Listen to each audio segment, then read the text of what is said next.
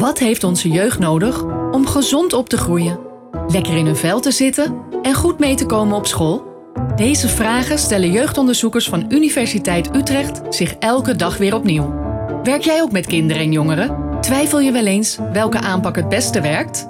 In de podcastserie Jong Geleerd delen we kennis uit de wetenschap die jou als professional kan helpen of inspireren. Ik denk dat ik naar de BSO ga om te leren. Ik denk dat ik naar de BSO moet gaan omdat mijn ouders moeten werken. Ik ga twee dagen naar de BSO. Maar soms heb ik ook als mijn ouders druk zijn in de vakantie dat ze dan nog een dagje extra doen. De buitenschoolse opvang is handig voor ouders. En zo kunnen ze namelijk langere werkdagen maken zonder zich zorgen te hoeven maken over hun kinderen. Maar doen we de BSO daarmee niet tekort?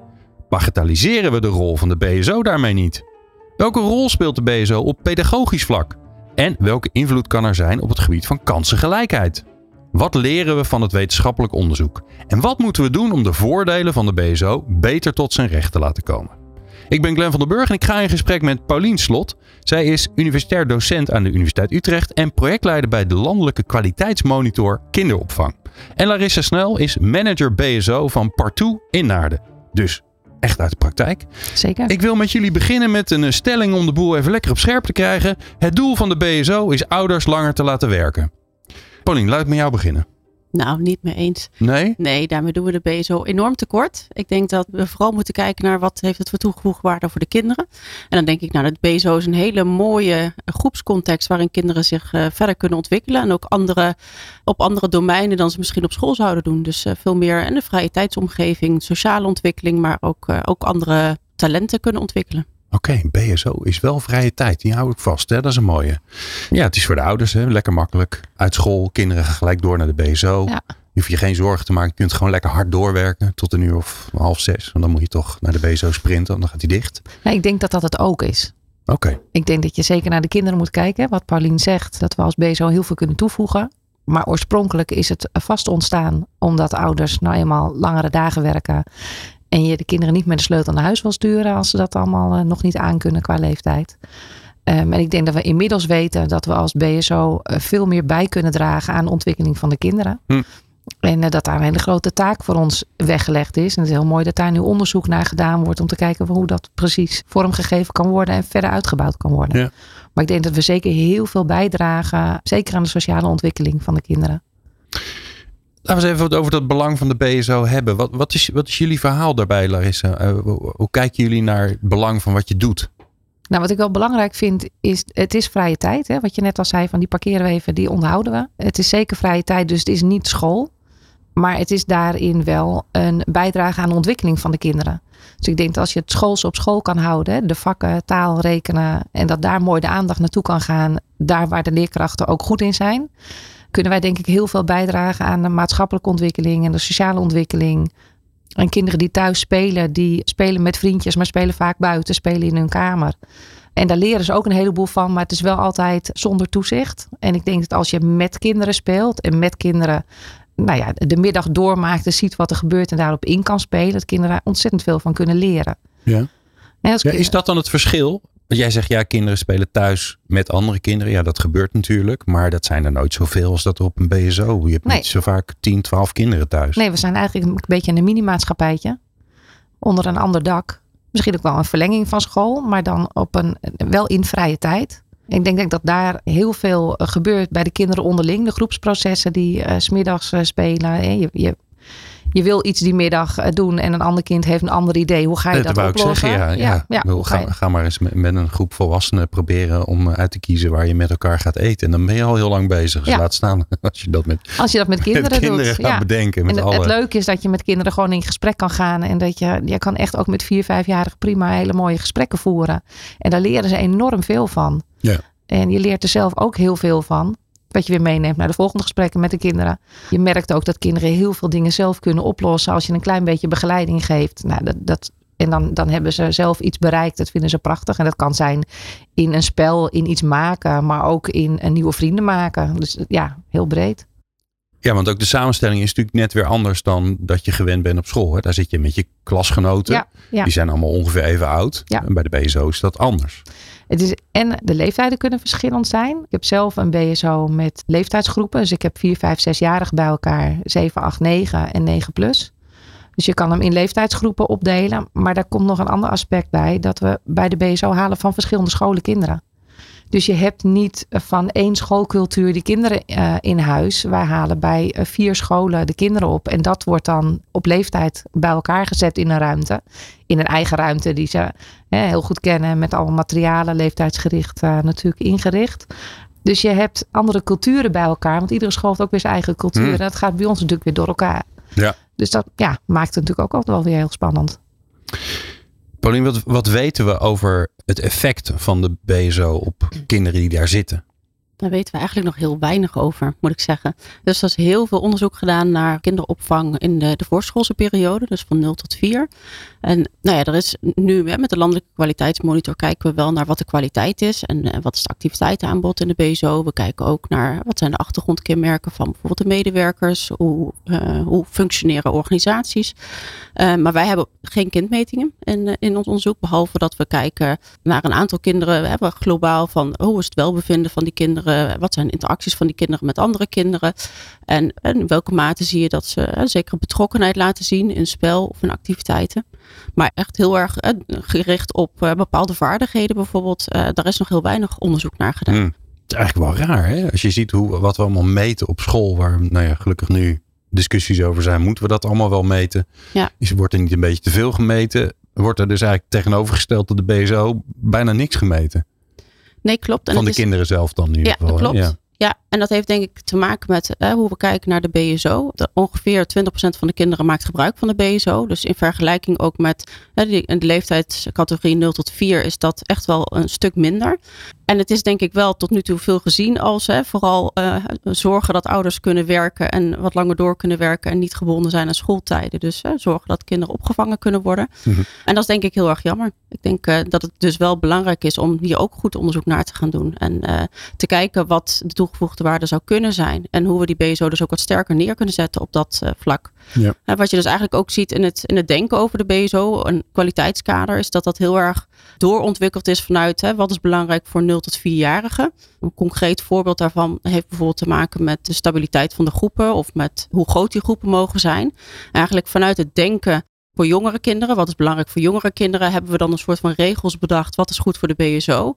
Zonder dat er eigenlijk goed onderzoek naar is gedaan. Hè? Want ja, wat is een goede groepsgrootte voor schoolgaande kinderen? En als je bedenkt dat de ratio in de BSO was 1 op 10. Nu voor de oudere kinderen is dat, uh, is dat iets ruimer. Terwijl ze wel in schoolklassen zitten van 20, 25, soms wel 30 Ja. kinderen. Ja. Dus daar, er wordt op verschillende manieren naar gekeken. En dat heeft er dus mee te maken dat dat kwaliteitskader eigenlijk ja, doorontwikkeld is vanuit wat is goed voor jonge kinderen. Zonder te kijken naar wat is de BSO als context. En, ehm, en kijken naar wat hebben kinderen in die leeftijdscategorie echt nodig.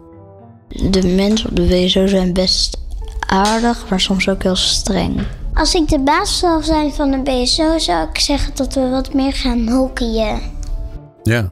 Paulien, uh, wij zijn niet het enige land waar kinderen wonen. Er zijn nog veel meer landen in de wereld. Die het overigens ook dan weer op een hele andere manier hebben ingericht, volgens mij. Mhm. Wij, ze hebben ook nog eens een keer een land waarbij we redelijk dicht op elkaar zit, wonen. En dus reisafstand niet zo ingewikkeld is. Dat is in Frankrijk al heel anders. En kinderen gaan volgens mij gewoon de hele dag zijn ze van huis. Omdat gewoon de scholen wat verder weg liggen.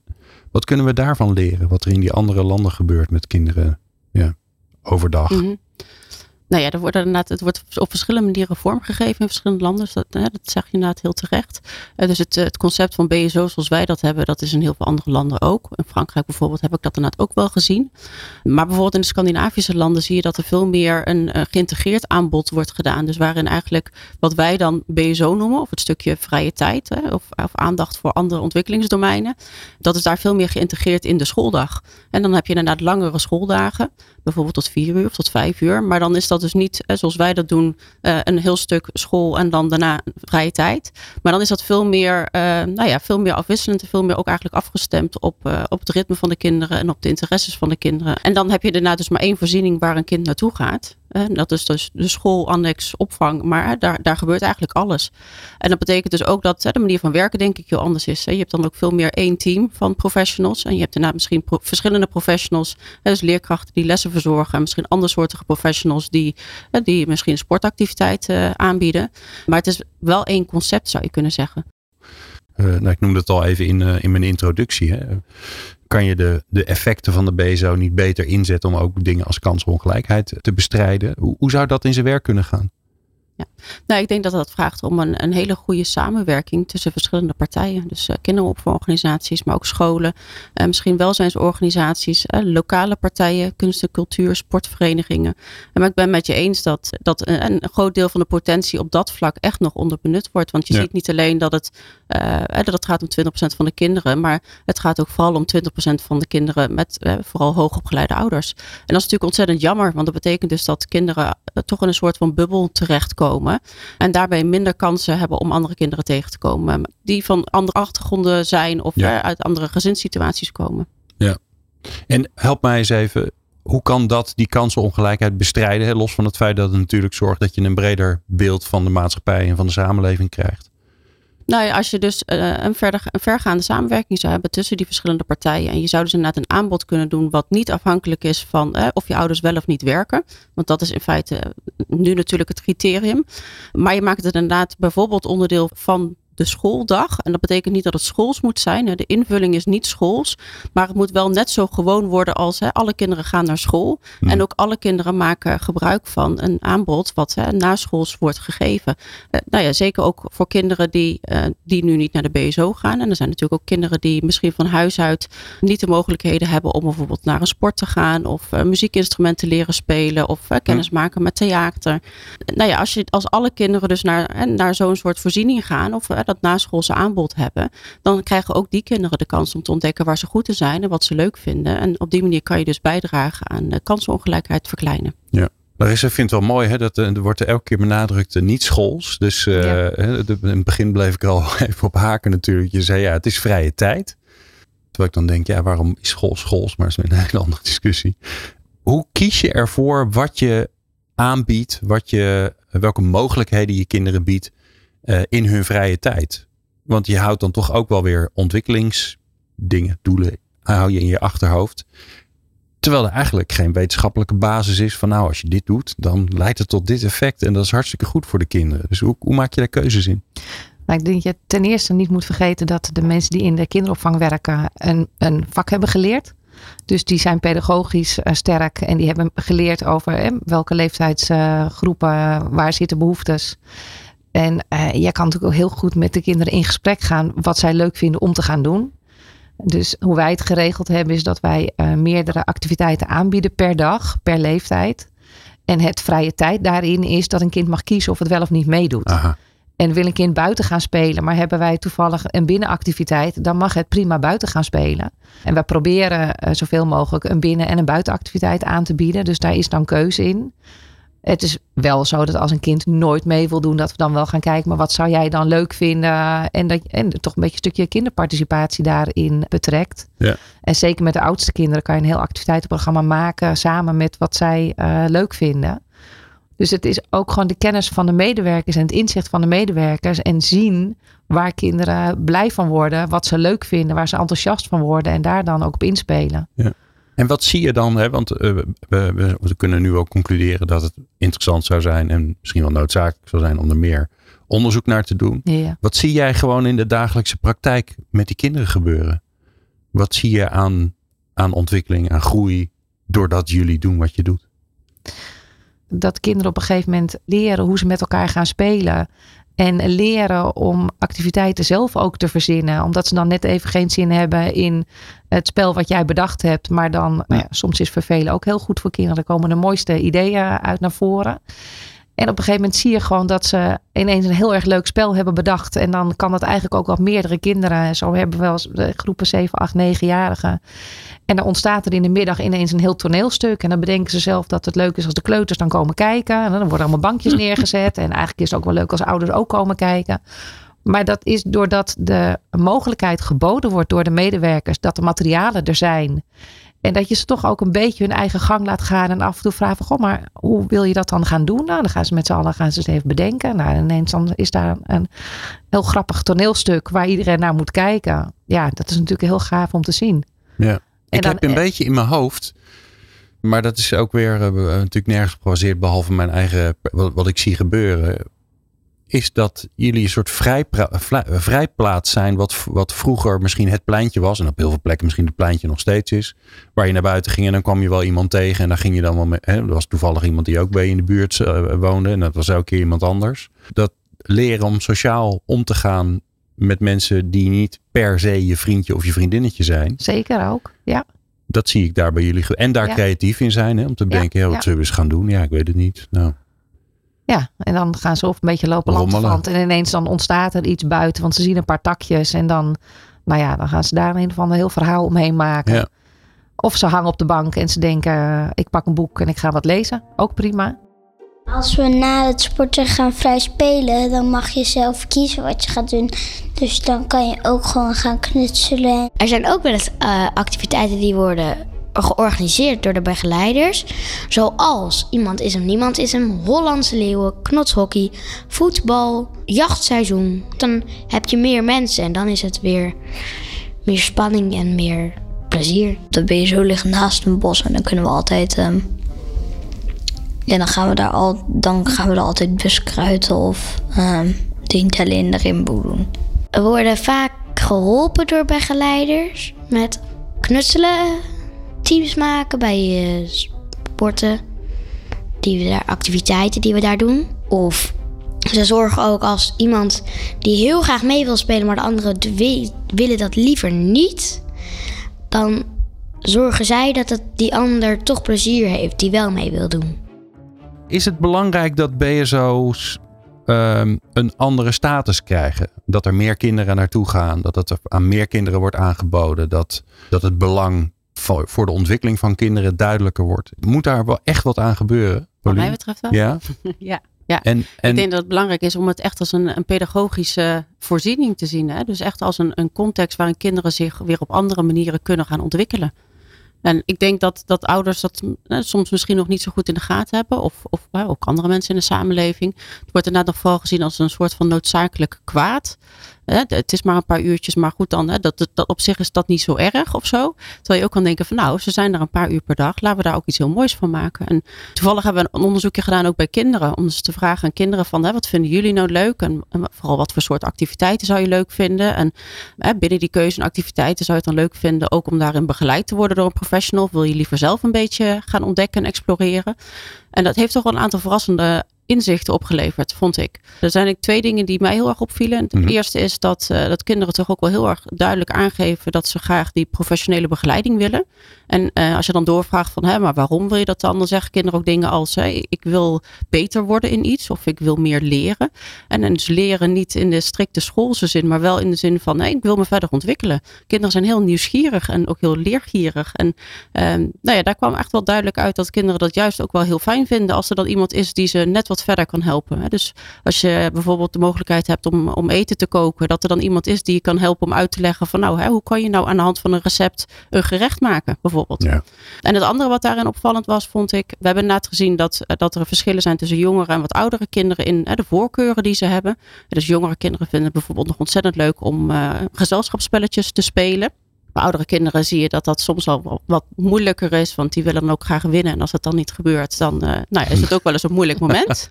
coöperatieve spelletjes, dat is Ja. de oplossing. Ja. ja. Wat we daarin ook zagen, is we hebben echt geprobeerd om kinderen zeg maar, het hele brede palet voor te stellen. En alle mogelijke soorten activiteiten op verschillende domeinen. Dus ook kunst en cultuur bijvoorbeeld, wat niet populair was.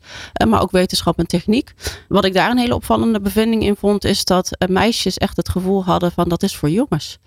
En bij wetenschap en Oh. techniek, we werkten met, eh, zeg maar met kaartjes, met voorbeelden. Ja, met allemaal plaatjes. Nou ja, ik schrok daar wel een beetje van. Dan denk ik, goh, wat jammer dat hè, kinderen op zo'n jonge leeftijd al het gevoel hebben dat wetenschap en techniek voor jongens is. En dat ze dus eigenlijk al op voorhand zeggen, nou, dat, dat wil ik niet doen. Ik denk, ja, nou, hoe mooi is het om in de BSO-context daar iets mee te kunnen gaan doen. En te kijken van hoe kan je wel alle kinderen in ieder geval proberen enthousiast te maken om het een keer uit te proberen. Ja, dus ik, ik snap heel goed wat je zegt, hè, Larissa. Dat dat eh, kinderen moeten kunnen kiezen. Vind ik absoluut waar. Tegelijkertijd merkten we ook dat kinderen soms bepaalde activiteiten niet kozen omdat ze zeiden, ja, dat vind ik moeilijk. Of ik kan dat niet zo goed. Ik denk, ja, maar god, daar ligt dan denk ik ook juist wel de uitdaging hè, voor de professionals om te kijken van nou, kun je het kind misschien wel motiveren om het een keer te proberen en te kijken of een kind over die drempel heen kan. Want daar ligt volgens mij ook hè, het, het leermoment eigenlijk voor die kinderen. Ja. Dus uh, ja, ik vond het, het geeft heel veel inzichten. Dus ik, vind, ben heel blij te horen, Lares, dat jullie veel met de kinderen praten. Want ik denk inderdaad, kinderen weten zelf heel goed uh, waar ze behoefte aan hebben, wat ze leuk vinden, wat ze willen doen. En daar mogen we best wel wat meer naar gaan luisteren, denk ik. Ja, grappig. Ja, ik zit zelf te denken, mijn, mijn kinderen zijn ook naar, de, naar de geweest. Maar die hadden ook, er was ook iemand die heel erg hield van natuur. En die hadden een grote terrarium met wandelende takken erin voor mij ook nog een heel groot aquarium met vissen. Maar er was, overal was er natuur. En omdat het er was, gebeurde daar heel veel mee. Niet omdat er nou, omdat er nou heel gestructureerd aan gewerkt werd, maar het was er gewoon. Ja, dat is zeker herkenbaar. We hebben soms uh, een oude computer staan en die oudste kinderen vinden dat heel leuk om dat uit elkaar te halen. Die, dat terrarium met die uh, uh, wandelende takken, die is ook heel bekend.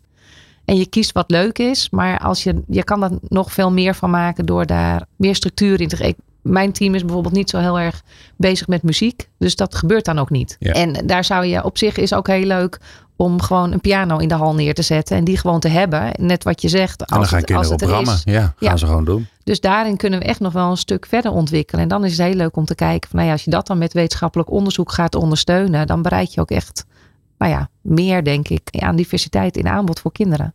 En daardoor Ja. de talentontwikkeling. Want de kinderen komen er bij ons nu niet achter dat ze pianospelen leuk vinden. Nee. Dat is eigenlijk zonde, want dat zouden we best kunnen doen. Ja, want de instrumenten zijn er niet. En jouw collega's, die, dat is niet hun passie. Klopt. Ja, Ja. ja. op dit moment. Ja. Soms zijn mijn vriendinnen er niet, dus dan vind ik het eigenlijk niet zo leuk op de BSO. En soms zijn ze er wel en dan vind ik het wel vaak leuk, want dan doen we vaak tientallen in de rainbow. Nou, ik heb heel veel vrienden eh, op de BSO en ik voetbal ermee. Ik maak er strips mee. En dat eh, is vaak wat ik doe. Nou, heb ik begrepen dat je je kinderen kunt verrijken door ze naar de BSO te laten Juist. gaan. Als je zelf werkt. Wat als je niet werkt? Hoe werkt dat dan eigenlijk? Ja, op dit moment is het in Nederland zo geregeld dat je kinderopvangtoeslag krijgt op het moment dat je allebei werkt. Ja, En als jij niet allebei werkt, dan mag je wel naar de BSO, maar dan krijg je geen kinderopvangtoeslag. En dan wordt het een financieel heel ingewikkeld plaatje. Dus er zijn niet veel ouders die die keuze maken. Dus ik denk dat daarin al eigenlijk een basis gelegd wordt voor, de, eh, voor het verschil, voor de ongelijkheid. ja. Maar eigenlijk zeggen jullie, eh, maak het voor iedereen toegankelijk en daarmee gratis. Dat zou heel mooi voor de kinderen zijn. Ja, zeker. En hoeven Ja. ze echt niet vijf dagen per week naar de BSO. Want het is ook heel fijn om je kinderen gewoon lekker thuis te hebben. Want je hebt voor die kinderen gekozen. Dus daar, daar wil je tijd mee doorbrengen. Ja. Maar het zou een mooie mix zijn als er veel meer kinderen nou ja, het aanbod kunnen krijgen. Nou ja, je zou dus kunnen overwegen om eh, als BSO te denken over een bepaald aanbod van activiteiten. Waarbij je sommige activiteiten ook openstelt voor kinderen uit de buurt, kinderen uit de wijk. Kinderen die niet standaard naar de BSO komen. eh, maar die dan dus wel een keer gebruik mogen maken of hè, mogen komen als er een bepaalde activiteit wordt aangeboden. Ja. Of een soort van strippenkaartensysteem. Hè, dat de ouders eh, een, een strippenkaart hebben waarbij ze gewoon kunnen kiezen van nou welke activiteiten vinden we leuk. En dan, en dan kunnen die kinderen ook een keer meedoen aan zo'n activiteit. Ja. Of je laat kinderen eh, een keer hun vriendjes meenemen of zo. En, en dat de kleine stap kan zijn dat je begint met hè, dit soort initiatieven. Nog zonder dat het per se hoeft te zijn dat, die, dat alle kinderen er altijd zijn. Maar dat maakt al wel weer meer ontmoeting mogelijk. En dat maakt dus ook Hm. eh, mogelijk dat, eh, dat kinderen dus inderdaad in aanraking kunnen komen met allerlei activiteiten. Waar ze anders misschien niet mee in aanraking zouden komen. Leuk is dat jullie ook nog eens een keer onderzoek samen gaan doen. Hè? Nou, we gaan een eh, vierjarige studie eh, starten samen met Partout. eh, op heel veel verschillende BSO-locaties. Waarbij we verschillende dingen gaan doen. We gaan onder andere in kaart brengen wat er nu al gedaan wordt aan activiteiten. Dus echt heel breed kijken naar het activiteitenaanbod. En we willen dan vooral ook mee gaan kijken en mee gaan denken van hoe kunnen we nou zorgen dat dat iets meer structureel of systematisch aangeboden wordt. Eigenlijk precies wat Larissa zei. Het is nu heel erg afhankelijk van de voorkeuren van medewerkers of bepaalde expertise die ze hebben welke activiteiten vaak terugkomen en welke misschien wat minder. En we willen eigenlijk proberen door zowel ondersteuning van medewerkers, door bijvoorbeeld coaching, maar ook door bijvoorbeeld uitwisseling van medewerkers. Dus een medewerker die heel goed is in muziek, die op verschillende locaties bijvoorbeeld uh, activiteiten te laten aanbieden. Maar door te zorgen dat er dus wat meer balans komt in alle verschillende soorten activiteiten. En op die manier dus uh, ja, nog beter tegemoet te komen aan uh, de brede talentontwikkeling van kinderen. Nou, interessant. Als de resultaten er zijn, dat duurt nog wel een paar jaar, maar dan uh, kom je daar natuurlijk hier over vertellen in deze podcast. Ja, heel graag. Nou hebben we uh, ruim een half uur gesproken over uh, de waarde van de BSO. Je mogen allemaal allebei een wens doen voor de BSO. Niet, niet anders wordt het wereldvrede, dat is ook belangrijk. Maar nu even over de BSO. Je mag een wens doen wat er rondom de BSO zou veranderen. Wat zou je wensen, Larissa? Ik zou binnen de BSO wel meer mogelijkheden willen hebben om een breder aanbod nog aan te bieden. Oké. Okay. In, in, activiteiten. Paulien? Ja, ik denk dat ik een, een, hele grote wens heb. Ik zou inderdaad willen dat we een, een voorziening kunnen creëren waar alle kinderen naartoe kunnen en alle kinderen zich optimaal kunnen ontwikkelen. Oké, dat is mooi, want dan hebben jullie weer samen, goed samengewerkt. Dus we, we, hebben toegang van alle kinderen tot de BSO. En we hebben daar een prachtig groot breed aanbod uh, georganiseerd. Wat wil je nog meer? Ik dank jullie beiden zeer voor uh, jullie kennis, ervaring en wijsheid. Paulien Slot van Universiteit Utrecht en Larissa Snel van Partout in Naarden. En jij natuurlijk, dankjewel voor het luisteren. Leuk dat je luisterde. We hopen dat je er wat aan hebt gehad. Wil je meer weten over kind- en jeugdonderzoek? Of heb je nog tips? Ga dan naar uu.nl/slash jeugd. De podcastserie Jong Geleerd is een productie van Universiteit Utrecht Dynamics of Youth.